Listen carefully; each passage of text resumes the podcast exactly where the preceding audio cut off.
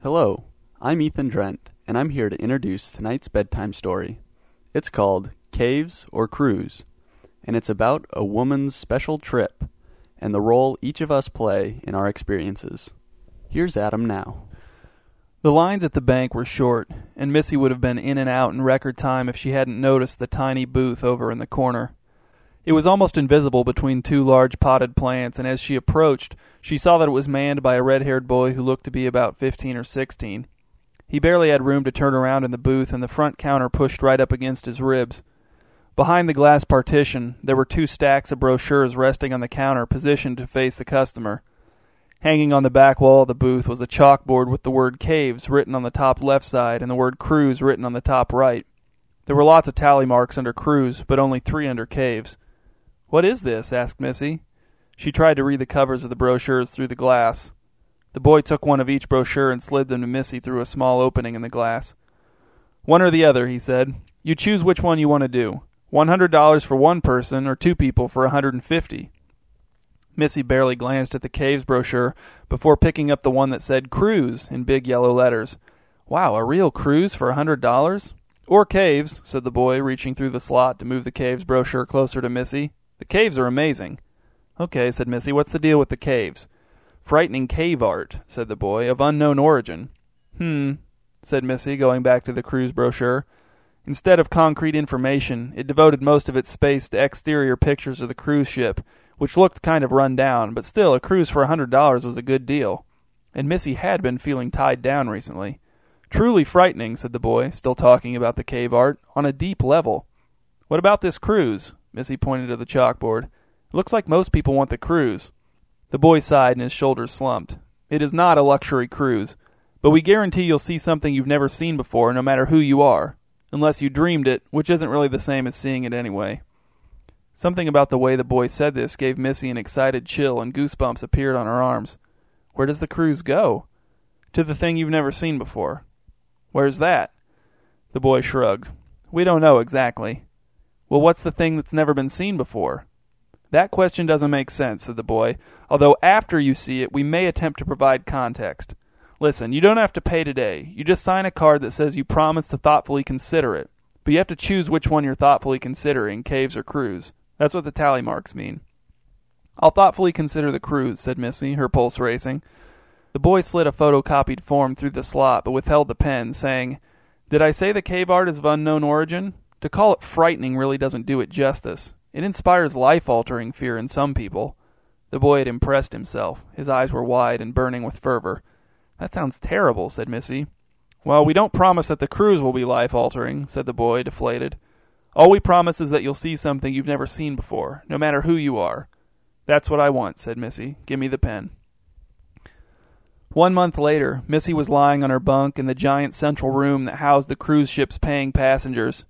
She had one of the top bunks, and she lay flat on her back, looking up at the massive I beam sixty feet overhead, her eyes trailing along the steel skeleton that held the ship together.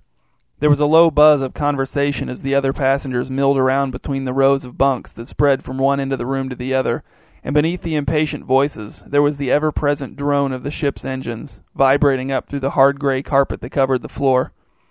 They'd been on board for a week now, churning out into the ocean, changing directions, changing speed, passing other ships without acknowledging them. The passengers spent their days wandering the deck, reading paperback memoirs and eating the sandwiches and fruit the crew served to them in white paper bags. Many of the passengers were getting angry at the lack of activity and information, including Missy's boyfriend Marcus, who she had only been dating for a little over a month and still didn't know very well. He'd only come along because the deal was even better for two people than for one person, and he was between jobs anyway, but he was starting to become a drag. Here's your food, said Marcus as he walked up next to Missy. From her prone position on the top bunk, their heads were at equal heights, and Marcus set the white bag next to her ear on the pillow. How are the lines for the phones? asked Missy, as she bit into her sandwich. She was referring to the bright green phones that had been installed, one on each wall of the enormous bunk room, as complaint hotlines for customers who were unimpressed with their accommodations, had a dispute with the crew or another passenger, or were simply sick of waiting around to see the thing they'd never seen before. Didn't you notice how long I was gone? asked Marcus. The lines were terrible.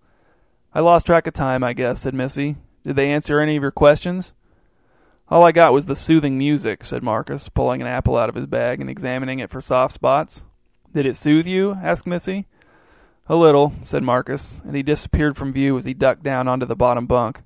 She could hear the squeaking of the mattress springs as he shifted around to get comfortable, and then the dull scraping noise of him etching something into the metal bed frame with the corkscrew on his multi-tool. After a few minutes, the scraping sound stopped, and Marcus said, You know, something you've never seen before is a really vague guarantee. It doesn't promise any degree of size or quality or beauty. I could carve a little statue out of my apple core here, and everyone could take a look at it, and we could all go home, because none of us would have ever seen it before. Right? No, said Missy, that's not what it means.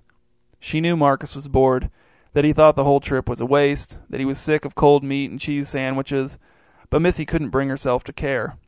She was too filled with anticipation, and with each passing hour it grew within her and crowded out every other feeling until there was no room left for anything but the anticipation, humming and churning and sparking just under her skin. She couldn't sleep. She awoke to the sound of the engine's abrupt silence. People were turning on the reading lamps clipped to their bunks, little islands of light clicking into existence throughout the huge, dark room. Missy didn't bother to wake Marcus. She got out of bed, stepped into her shoes, pulled on her coat, and followed the stream of hushed passengers making their way up the spiral staircase to the main deck. She felt a steady pressure swelling behind her eyes as she wound her way upward. On deck, the passengers were met with a strong wind, but the night sky was clear, all the stars were out, and the conditions were just as Missy thought they should be for the moment everyone had been waiting for. She rushed to the railing that ran along the edge of the deck and looked out over the water. She was ready. She was way beyond ready. The man next to her at the railing hadn't bothered with shoes at all. Where is it? he asked. Missy didn't answer. It was a ridiculous question. Her eyes scanned the horizon, but there was nothing to see except deep black water and the reflections of the stars on its impassive surface. But she knew it was close. She could feel it approaching, closing in, circling. Missy's skin was crawling. Her breath was quick and shallow. And then it was right on top of them. She knew it was, but why wasn't it making itself known? She turned from the railing to look around the deck of the ship. Maybe it was hiding in their midst, waiting to be spotted and identified. The man next to Missy gasped and almost fell as he began to back away from her, staring with wide, horrified eyes. She looked behind her, but there was nothing, just the railing, the ocean, the sky. She turned back and the man was pointing right at her, and now other people were doing the same, their eyes fixed on her even as they sought to keep clear of her, forming a cautious line forty feet back from where she stood. Missy looked down at herself and saw her coat, her hands, her pajama pants, her shoes. Nothing was out of the ordinary. What? she asked in a loud, cracking voice. What do you see? No one answered. The crowd was awestruck, silent, trembling. Some of them were so overcome that they wept. Others had looks of ecstasy on their faces as they gazed at her. Missy saw Marcus among the crowd now, and he was staring at her too, his hair an oily mess, an expression of bottomless confusion on his face. Missy saw no trace of recognition in his eyes.